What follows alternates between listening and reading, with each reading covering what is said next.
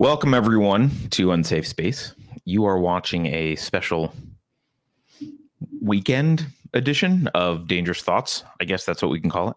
Uh, I'm your host, Carter Lahren. Uh, as I mentioned on, on Wednesday, which is when Dangerous Thoughts usually airs, uh, I'll be out for the next couple weeks. So um, I figured I would take this opportunity to briefly talk to you about two important back-to-back Supreme Court decisions that just happened uh, Thursday and Friday, and uh, that way you get a little a little bit of Dangerous Thoughts while I'm gone.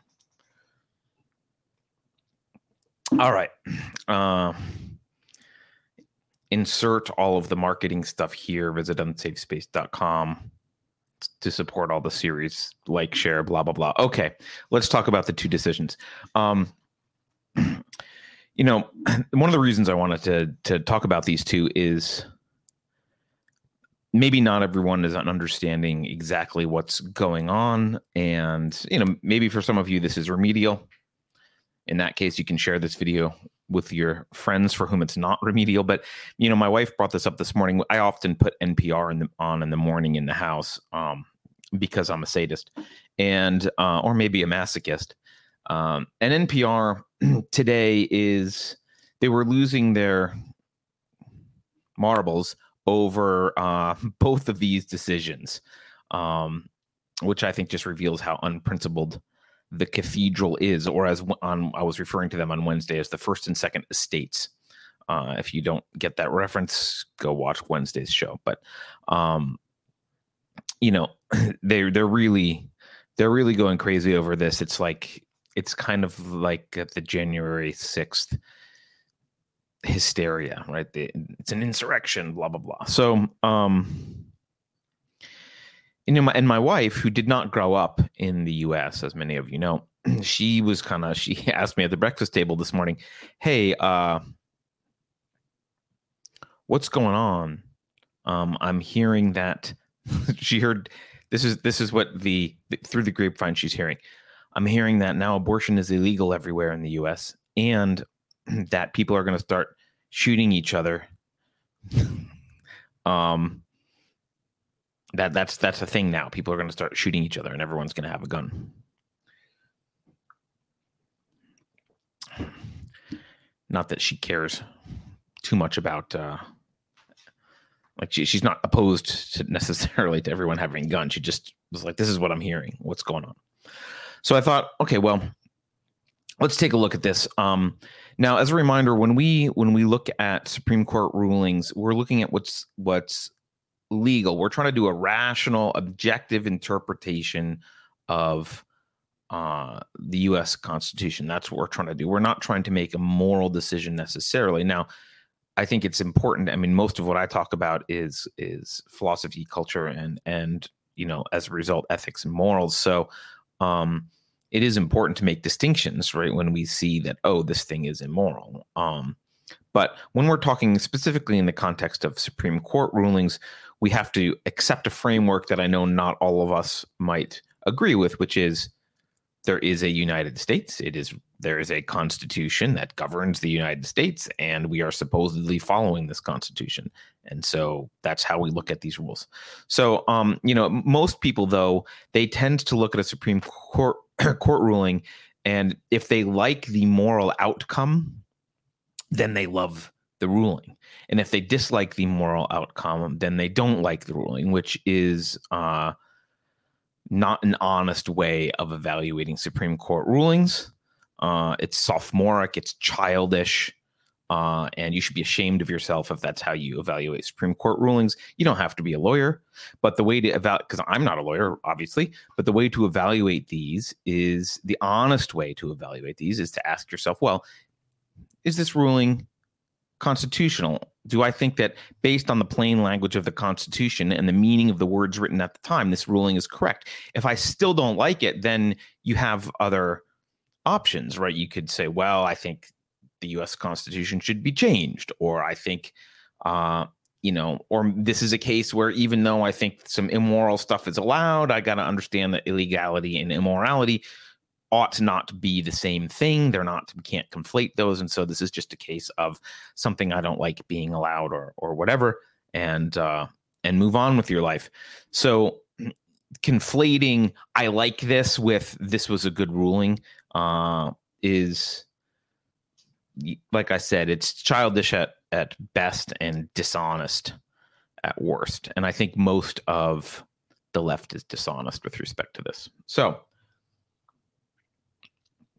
Thursday, let's talk about Thursday's ruling first.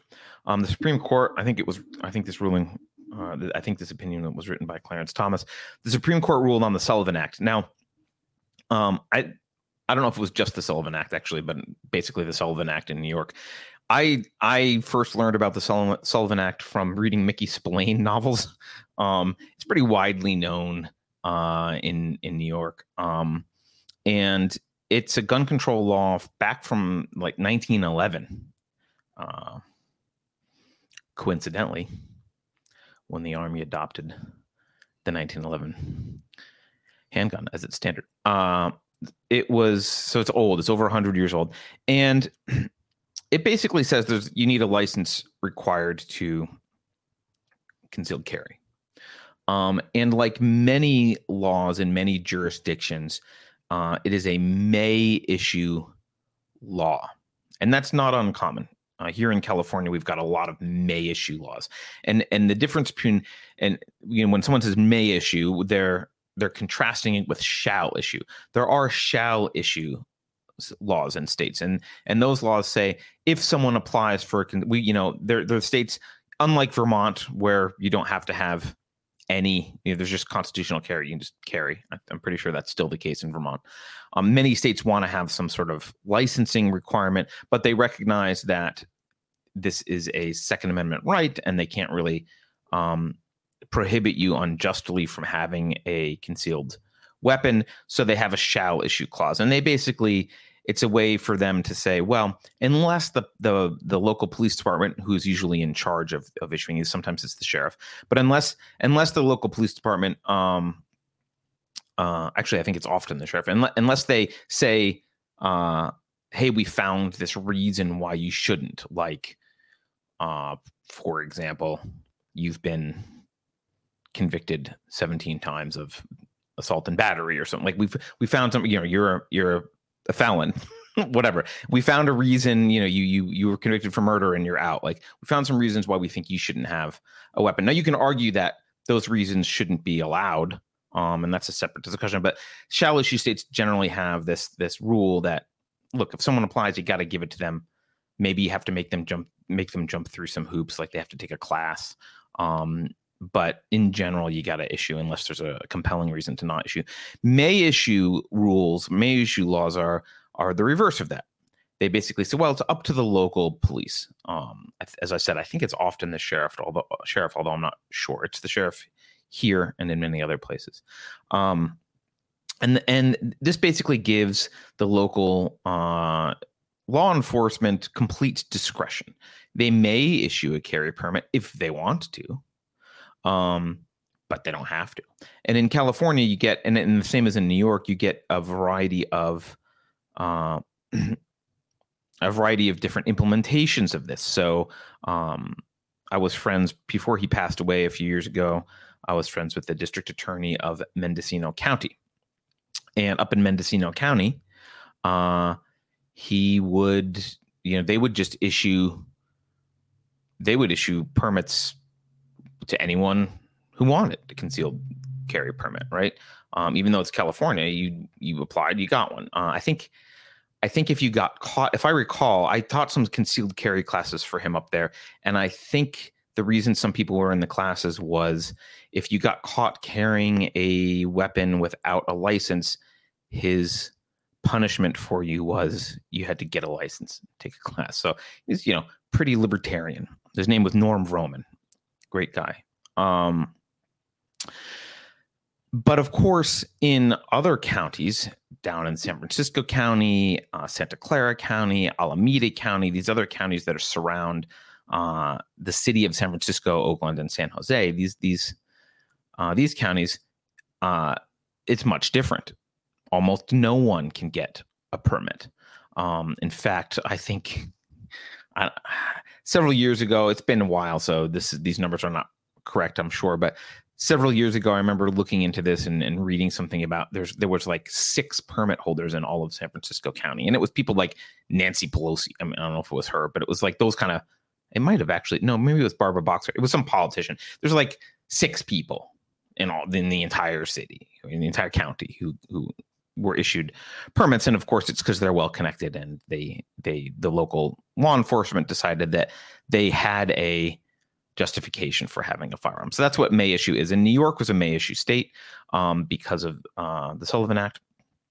And um, in many jurisdictions in New York, particularly New York City, which obviously is where a large percentage of the New York population is in and around New York City, you had to justify yourself to the local police. You had to have, quote, proper cause. Um, and, uh, you know, proper cause means whatever they want it to mean. Usually it means, it usually is pretty strict. It's like, well, you're a security guard who's protecting politicians that we like. Okay. Uh, or you're the D A, or you're an ex-cop. Uh, the cliche example in New York City was you're a diamond merchant and you carry around diamonds. It's like, all right, well, maybe, but most people aren't diamond merchants or ex-cops or D As. So um, they don't get permits. Um, and just like San Francisco, it was nearly impossible to get a concealed carry permit. It is nearly impossible to get a concealed carry permit in uh, the city of New York, as well as many other counties around New York State. So here's the ruling. Let's just read the ruling. Again, written by Clarence Thomas. uh, the beginning is just a summary. I'm going to read the summary so you guys can hear uh, instead of my botched description of the law. Here's what the the summary says. The state of New York makes it a crime to possess a firearm without a license, whether inside or outside the home. An individual who wants to carry a firearm outside his home may obtain an unrestricted license to, quote, have and carry a concealed, quote, pistol or revolver if he can prove that, quote, proper cause exists for doing so. New York penal law, blah, blah, blah. An applicant satisfies the, quote, proper cause requirement only if he can, dem- quote, demonstrate a special need for self-protection, distinguishable from that of the general community. Now, this language is interesting, right? Because it means regular people actually don't have, they're very, very clear. Regular people don't have the special need. You have to demonstrate that you have a need that's distinguishable from everyone else, which is why you end up with, hey, do you carry around millions of dollars of diamonds on a regular basis? Okay, fine. So that's this, the the summary of this. The that's the very beginning, uh, which just describes the situation, and then we'll skip down to the opinion, where Thomas writes, "We too agree, and now hold consistent with Heller and McDonald, which was a previous Supreme Court ruling, that the Second and Fourteenth Amendments protect an individual's rights to carry a handgun for self-defense outside the home." A little further, he writes, because the state of New York issues public carry licenses only when an applicant demonstrates a special need for self-defense, we conclude that the state's licensing regime violates the Constitution. Cue N P R pearl clutching, hysteria, fainting on the couch, and saying, oh my God, everyone's going to die in the streets now. Uh, That's the ruling. So that was the that was Thursday's ruling. They're already queued up about that. So, but I'm recording this on a Friday, though. Although I expect this will go out over the weekend.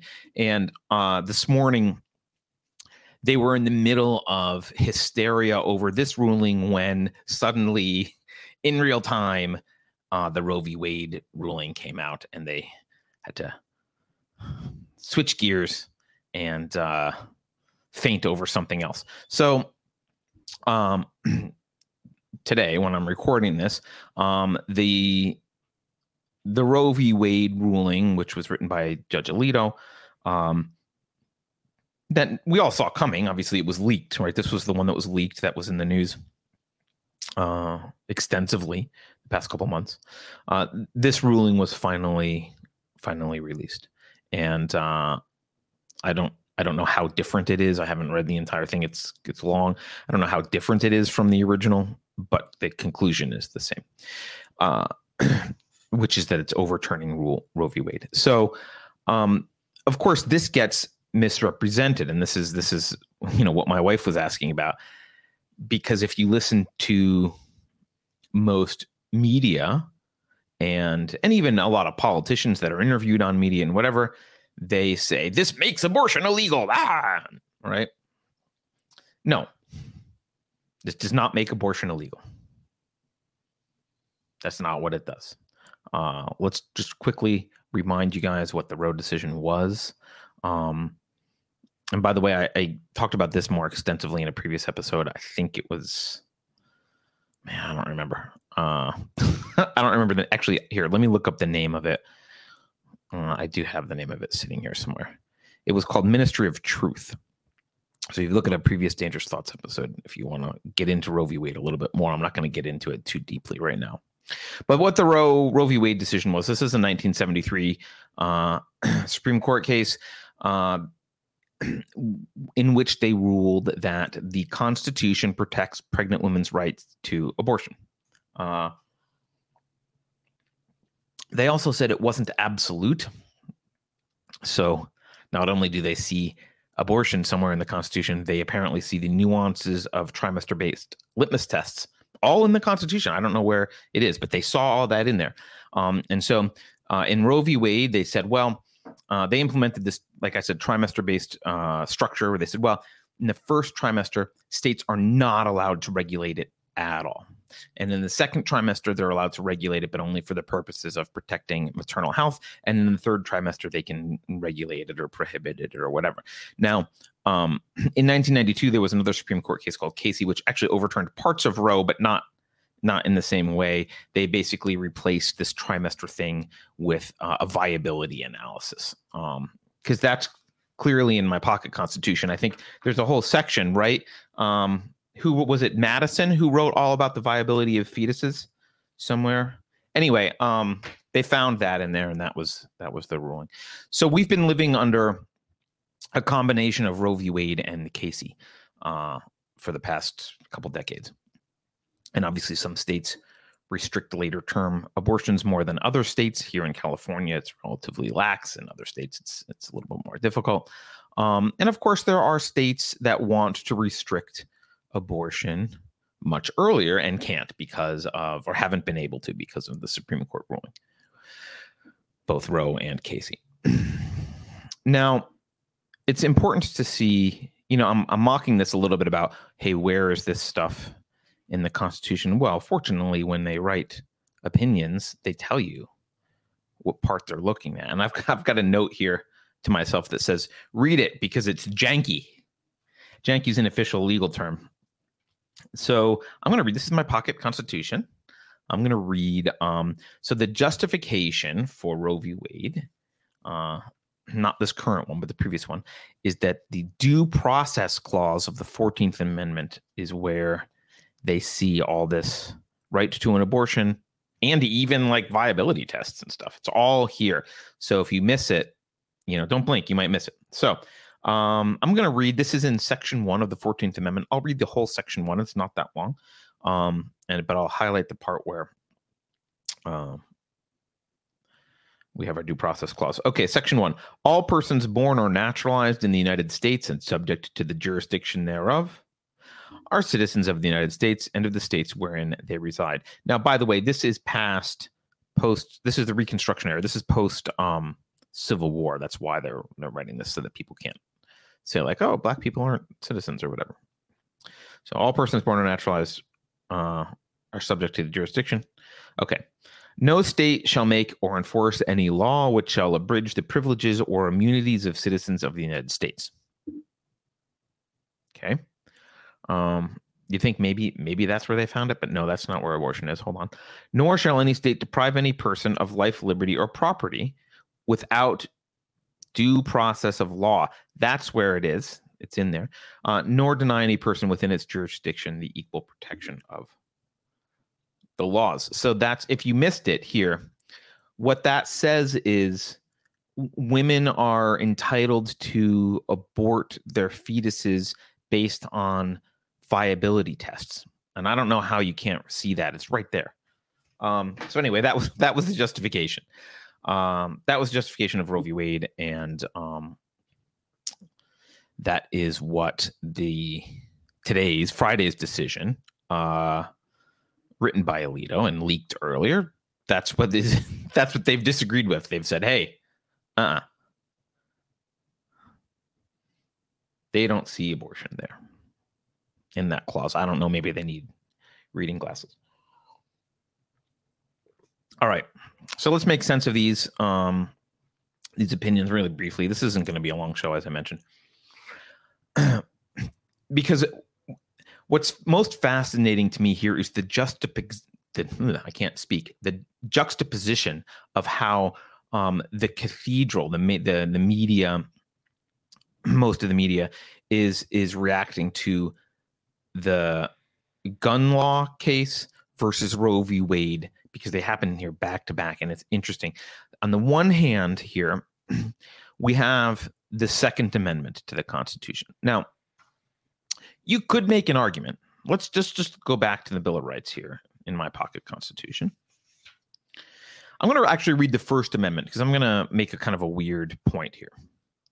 The First Amendment says, Congress shall make no law respecting an establishment of religion or prohibiting the free exercise thereof, or abridging the freedom of speech or of the press or of the right of the people peaceably to assemble and to petition the government for a redress of grievances. That's all one sentence. Now, if you'll note, it begins with the clause, Congress shall make no law.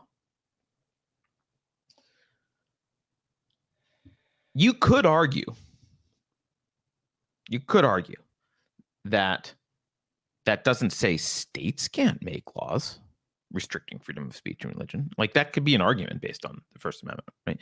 And you hear, uh, you hear the First Amendment touted a lot, maybe more selectively now than in the past, given the left's newfound propensity for censorship. But you could you could read that and make an argument that, well, the Constitution doesn't say, you know, Nevada can't uh, pass a law here to restrict. It just says Congress can't. Um, so you could make that argument. But when you move down to the Second Amendment, you can't even make that argument. Let's read the Second Amendment, shall we? It does not start. It does not start with Congress shall make no law. It doesn't say that at all. It starts with a well-regulated militia being necessary to the security of a free state. The right of the people to keep and bear arms shall not be infringed. Okay. So first of all, regardless of what you think of all these, you know, terms we can talk about in a minute, well-regulated militia, Um, regardless of what you think about them, this is a this is much more of a proclamation that there's a right here, whatever that right is. You can we can argue about it in a minute. There's a right here, and that right shall not be infringed. It doesn't say Congress can't do blah blah blah. It says that right shall not be infringed. It's much harder to make an argument about the Second Amendment that states can do something. Like states could pass laws, because it says shall not be infringed. Um, right. So the Second Amendment is actually uh, much stronger from a uh, if you if you're just measuring in terms of how much power the federal government is attempting or claiming to be able to exert on state self-management and state self-governance governance. The First Amendment, you could argue they're not really exerting that much. They're saying they can't do it, but they're not really stopping you. The Second Amendment, mm-mm, they're they're exerting a lot more forceful uh, power here. So let's let's just talk about, because people pick on this kind of well-regulated militia stuff. Let's just talk about it for a moment. Um, well-regulated at the time simply meant proficient, well-practiced, able to train. That's all. It, it doesn't mean regulated in regulations. That's not what it meant at all. There's no evidence to suggest that's what it meant. There is evidence to suggest that it meant others. Like, it meant just proficient, well-practiced. That's what it meant. All right. So this is why I often say, uh, you know, the left will be happy to give you the Constitution if they can steal the dictionary. Right? If they can rewrite the dictionary, which... You know, I don't know the entire etymology of the phrase well-regulated and where it started and, and you know, when it started to be used differently. But certainly the idea of massive federal regulation was not something that was was common uh, at the founding, and well-regulated certainly didn't mean that. We know that. When and how this phrase became, you know, meant regulated by the federal government, I'm not exactly sure, but that's their claim. If they can claim that that means, if well-regulated means there's lots of licensing and regulations around it, well, that that's their claim, right? And then they can, if if they do that, then they don't have to change the text. But of course, that's not a proper reading. Uh, it's a dishonest reading to do that. Let's also talk about militia, because they love to pick on the anti the anti-gun people. And I'm not even going to call them anti. There's no, there are no anti-gun people. There are people who want uh, jackbooted thugs and governments to have guns, but no one else, and people who are uh, who want gun equity, shall we call it? Uh, let's use one of their languages. I want gun equity or gun equality. Everyone can have a gun. They want uh, only people in power, right? Only the privileged, as they would say, to have guns. So anyway, they they will argue, they'll pick on this this word militia. Now, they pretend that this militia means something other than what it did. Let's just take a look uh, at history here. James Madison in Federalist Number forty-six refers to the militia as, quote, now, by the way, James Madison, this is not someone who's unfamiliar with the Constitution. Uh, he's not, this isn't a guy who's separated by five generations and is, you know, working at an N G O funded by George Soros. This is, this is James Madison. He's one of the founding fathers. He's certainly familiar with the Constitution. He writes, near half a million, this is what he says the militia is, near half a million of citizens with citizens with arms in their hands. Now, that half a million number, you might say, ah, see, he's just referring to a subset. The population at the time, half a million was basically all able-bodied men in the entire population at the time. So he was saying the militia is all able-bodied men with arms in their hands. That's what it is. It's all the dudes carrying guns. All right. Um, there's a there's another reference here that I think uh, is worth looking at. There's a guy named I can't. I'm not sure if I'm pronouncing this correctly, but Tench Coxe, Coxe, um, C O X E, and his first name is T E N C H. Um, I don't know if he was born in Hollywood, but I don't think so, because uh, he was from Pennsylvania. He was a member of the Confederation Congress from Pennsylvania. Um, and he wrote a series of essays at the time to explain this. You know, he was trying to convince Pennsylvanians to ratify this new constitution. And he was there, therefore explaining it to them and saying, this is why we should ratify it. This is what it is. Um, now, of course, we know that the Constitution was written to be interpreted by laymen. It wasn't wasn't designed to require lawyers and explanations, but nevertheless, he's, he's trying to make arguments for it and say, hey, this is this is what this means, guys. And there was a minority of people in Pennsylvania at the time who were saying that this was giving the, quote, power of the sword. It was putting the, quote, power of the sword in the hands of Congress. They were worried that, like, hey, I don't I don't want to give I don't want to give this monopoly on force to to these dudes in Congress. Like, I don't want to I don't want to give them the power of the sword. And he's explaining it to them. Now, if you're a leftist, you might think he was gonna he was about to say, no, the states have the power of the sword, blah, blah, blah. Don't worry. That's not how he explains it. Of course, it's not how he explains it, because that's not how it's written, and it's not how anyone understood it at the time. Uh, he writes, the powers of the sword are in the hands of the yeomanry. I love that, that word. The yeomanry. Yeomanry? Yeomanry, I guess is how you would pronounce it. Of America. From sixteen. Oh, it doesn't say twenty-one. Huh? From sixteen to sixty. I guess after sixty, you're not allowed. Uh, the militia of these free commonwealths, entitled and accustomed to their arms, when compared with any possible army, must be tremendous and irresistible. Okay. So he's saying, by the way, this is a nod to, like, hey, we've got to outnumber them and be well armed. And he's talking about outnumbering the federal government, law enforcement, and be well armed. It's the militia. Now, what does he mean by militia? He says right here, who are the militia? Are they not ourselves? It is feared, then, that we shall turn our arms against each man. sorry, we will turn our arms, each man against his own bosom. Congress have no power to disarm the militia, their swords, and every other terrible implement of the soldier are the birthright of an American. Let's read this again. Their swords and every other terrible, terrible implement of the soldier are the birthright of an American. What clause in the state or federal constitution hath given away that important right? The unlimited power of the sword is not in the hands of either the federal or state governments, but where I trust in God, it will ever remain in the hands of the people. So, well-regulated militia does not mean Gavin Newsom's California Guard. It never has. It never did. That's not what it means. Now, that said, even if it did, even if well-regulated militia did re- mean Gavin Newsom's California Guard. Uh, that part of this amendment is just setting up the statement of the right. It's just an explanatory clause.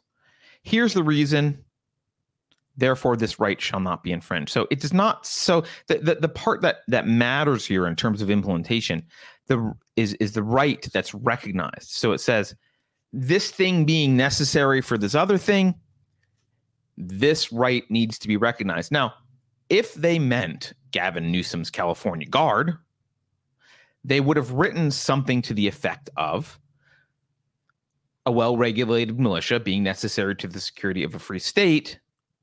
The rights of states to maintain such militias shall not be infringed. This would, that's what it would say, right? Here's the the explanation. Here's the right that shouldn't be, that shall not be infringed. But the right that's recognized here is not a state right. It doesn't say, therefore, states can have militias, or even, you know, the the right of government agencies to have militias shall not be. It doesn't say that. It doesn't say local governments, doesn't say state governments, doesn't say that at all. It says the right of the people to keep and bear arms shall not be infringed. Now, you cannot like that, lefties. You can think that the Constitution should be different. You can make arguments about it. You can even, unfortunately, you can even probably convince a bunch of other people and maybe even get the Constitution changed someday, which I hope uh, that does not happen. But you could. You could do that. But you can't. You can't be intellectually honest. You can't maintain your intellectual honesty, if you have any, and pretend that the Second Amendment means anything other than it's the right of regular people to have and carry around firearms. And not just firearms. I'm going to go back and read this clause from uh, this explanation from Coxe. Terrible implements of the soldier. People have a right to own and carry terrible implements of the soldier. Why? Again, let's go back.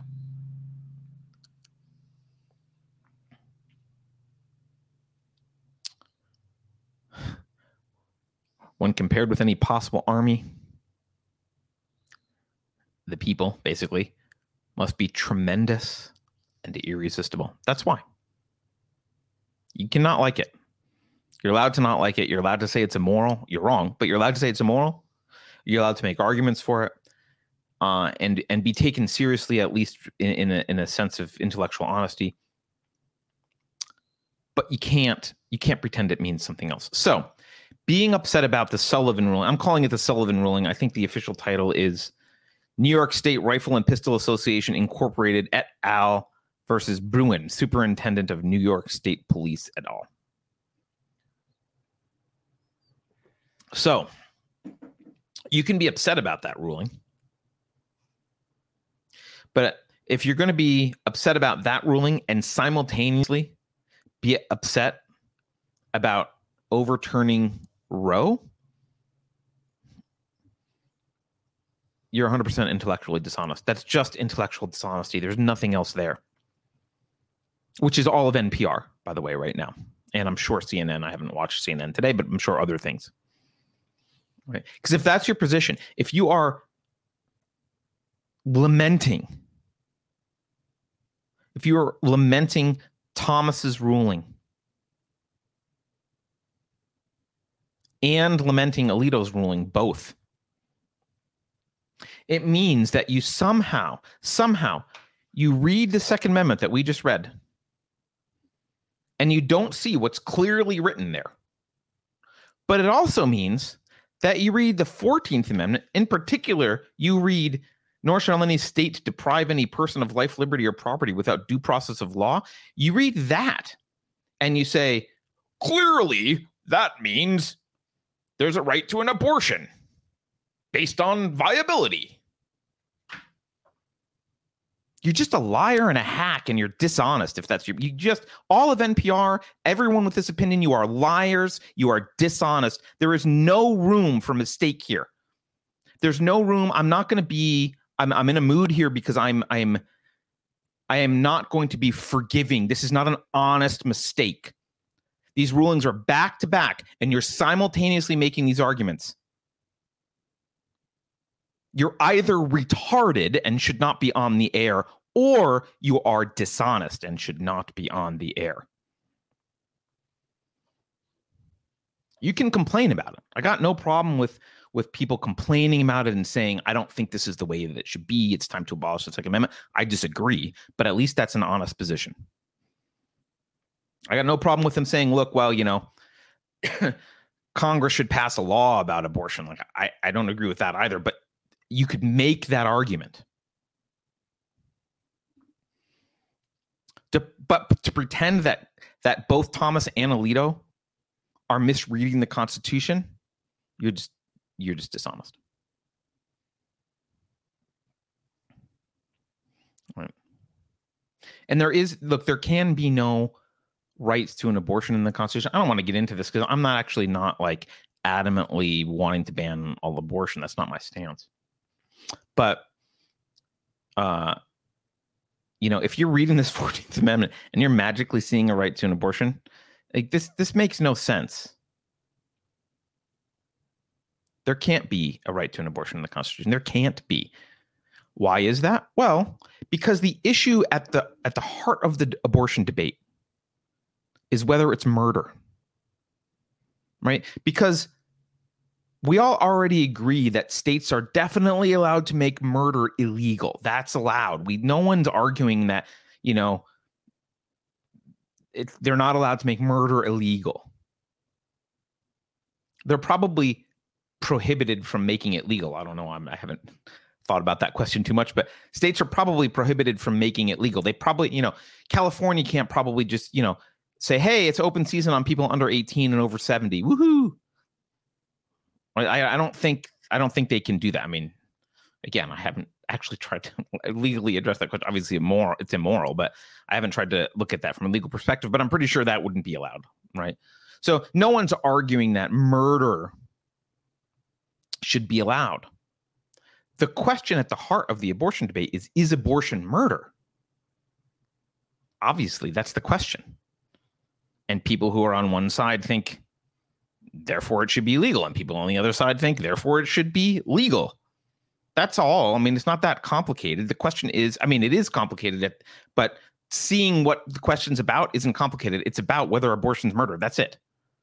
When between the zygote stage and twenty-one years of old or sixty years of old, does a human obtain the right to not be murdered? When does that happen?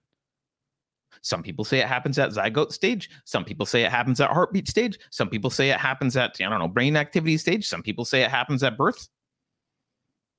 Very few people say it happens when you're twenty-one, but whatever. That's the question.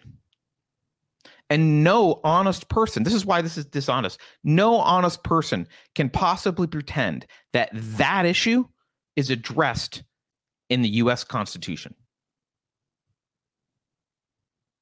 It's not addressed. Therefore, abortion's not in here. It can't be, because that issue isn't addressed, and that's the issue. There is no, there is no clause in the Constitution about when rights happen to entities with human D N A. That's not in here. It's not even implied in here. You want to add it, fine, make the argument, but it's not there. And yet you have this entire establishment. You have the media, most corporations, almost all bureaucrats at both the state and federal levels, um, even local levels. Most activists, not all activists, but most activists, many, if not most federal politicians, the entire cathedral, that entire first and second estate, they are wringing their hands over these decisions. It's complete dishonesty. And, and you know, over the next several weeks, these people will, if not outright encourage, at the very least, they will tacitly sanction violence in response to these decisions. Make no mistake, we're very likely to see another summer of violence. And, you know, maybe the White House will will condemn it a bit publicly because they're in charge, right? Um, they wouldn't condemn it if Trump was in charge, but they'll condemn it a little bit because they're in charge and they don't want that. Um, but, you know, their entire ilk will secretly be gleeful about violence, about this stuff. And they'll do nothing of substance to oppose this. If cities burn, no one will use the word insurrection. Instead, they'll go back to using phrases like peaceful protests. That's what will happen. And we've already seen threats against Supreme Court justices, who, which have received very little coverage. They suppress stories like that. So, you know, as you watch N P R and C N N and the rest of the cathedral, you know, grow apoplectic over these rulings, please, please notice, see through it, notice that their outrage is performative histrionics. It's not moral outrage. No matter how many multisyllabic words and deep pensive sighs and hushed tones N P R uses to analyze this, it's nothing more than a temper tantrum over loss of control. That's all it is. That's all it is. There is no possible rational, honest reason to be pissed off about these two rulings. And look, I didn't like a lot about Trump. I didn't like a lot about his Supreme Court picks, right? But these Supreme Court picks are still the best thing that he's done, that he ever did as president. Um, they're not great. I mean, I'm not a fanboy of of Gorsuch or Kavanaugh or or Barrett, but these are these are sound decisions. They're grounded in what appears to be an honest reading of the Constitution for the most part, and they wouldn't have happened without Trump's appointments. So, you know, good for that. So that's all I wanted to to talk about. I wanted to bring up those two rulings because, again, I, like I said, they're back to back. And uh, the reaction is just so obvious to see. You know, one moment, this like, how could they not see? How could they not see that abortion is in the Constitution? And the next moment, how could they possibly think that gun rights are in the Constitution? It's just, it would be funny if they weren't in control, if they weren't in power. It, this would be a comedy. All right, everyone, have a good one. Um, don't let them burn down your city if you can help it. Um, I will see you on Monday for Narrative Dissonance. As I mentioned, I'm out for Dangerous Thoughts the next couple weeks. If you didn't watch this week's Dangerous Thoughts, uh, I think it's titled Shut Up and Produce. I highly recommend it. I expose uh, the Davos World Economic Forum agenda as, as you know, they just spoke about it a couple weeks ago in Davos. And, and I talk about it in a way that I hope, think, Uh, people will be able to really understand and understand what's what's the motivation and what they're intending to do, so you can see it when it's getting rolled out. So thanks for watching. Please visit unsafe space dot com to support this network, all the shows on it, and uh, I will see you guys on Monday. Take care.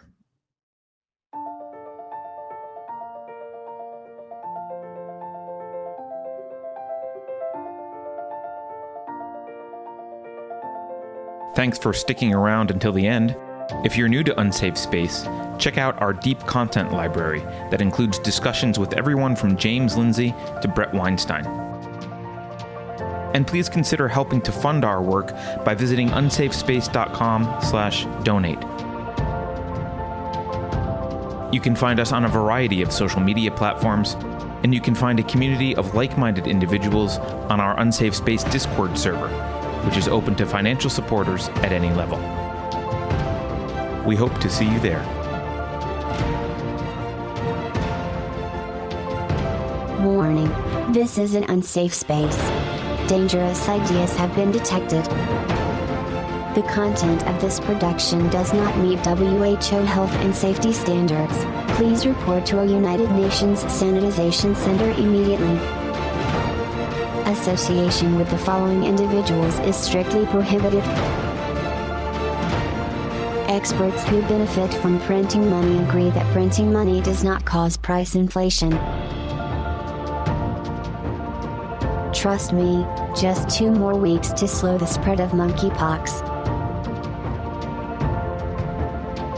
If you think about it, no one should be allowed to express opinions. But don't. Think about it, I mean. That's not your job. Thinking has been scientifically proven to be less efficient than compliance. Science, scientific, and scientifically are registered trademarks of the World Economic Forum. Unauthorized use is prohibited. Computer voice Curtis, never mind, that last line is fake news. Please disregard it and return to your safe space immediately. There will be cake.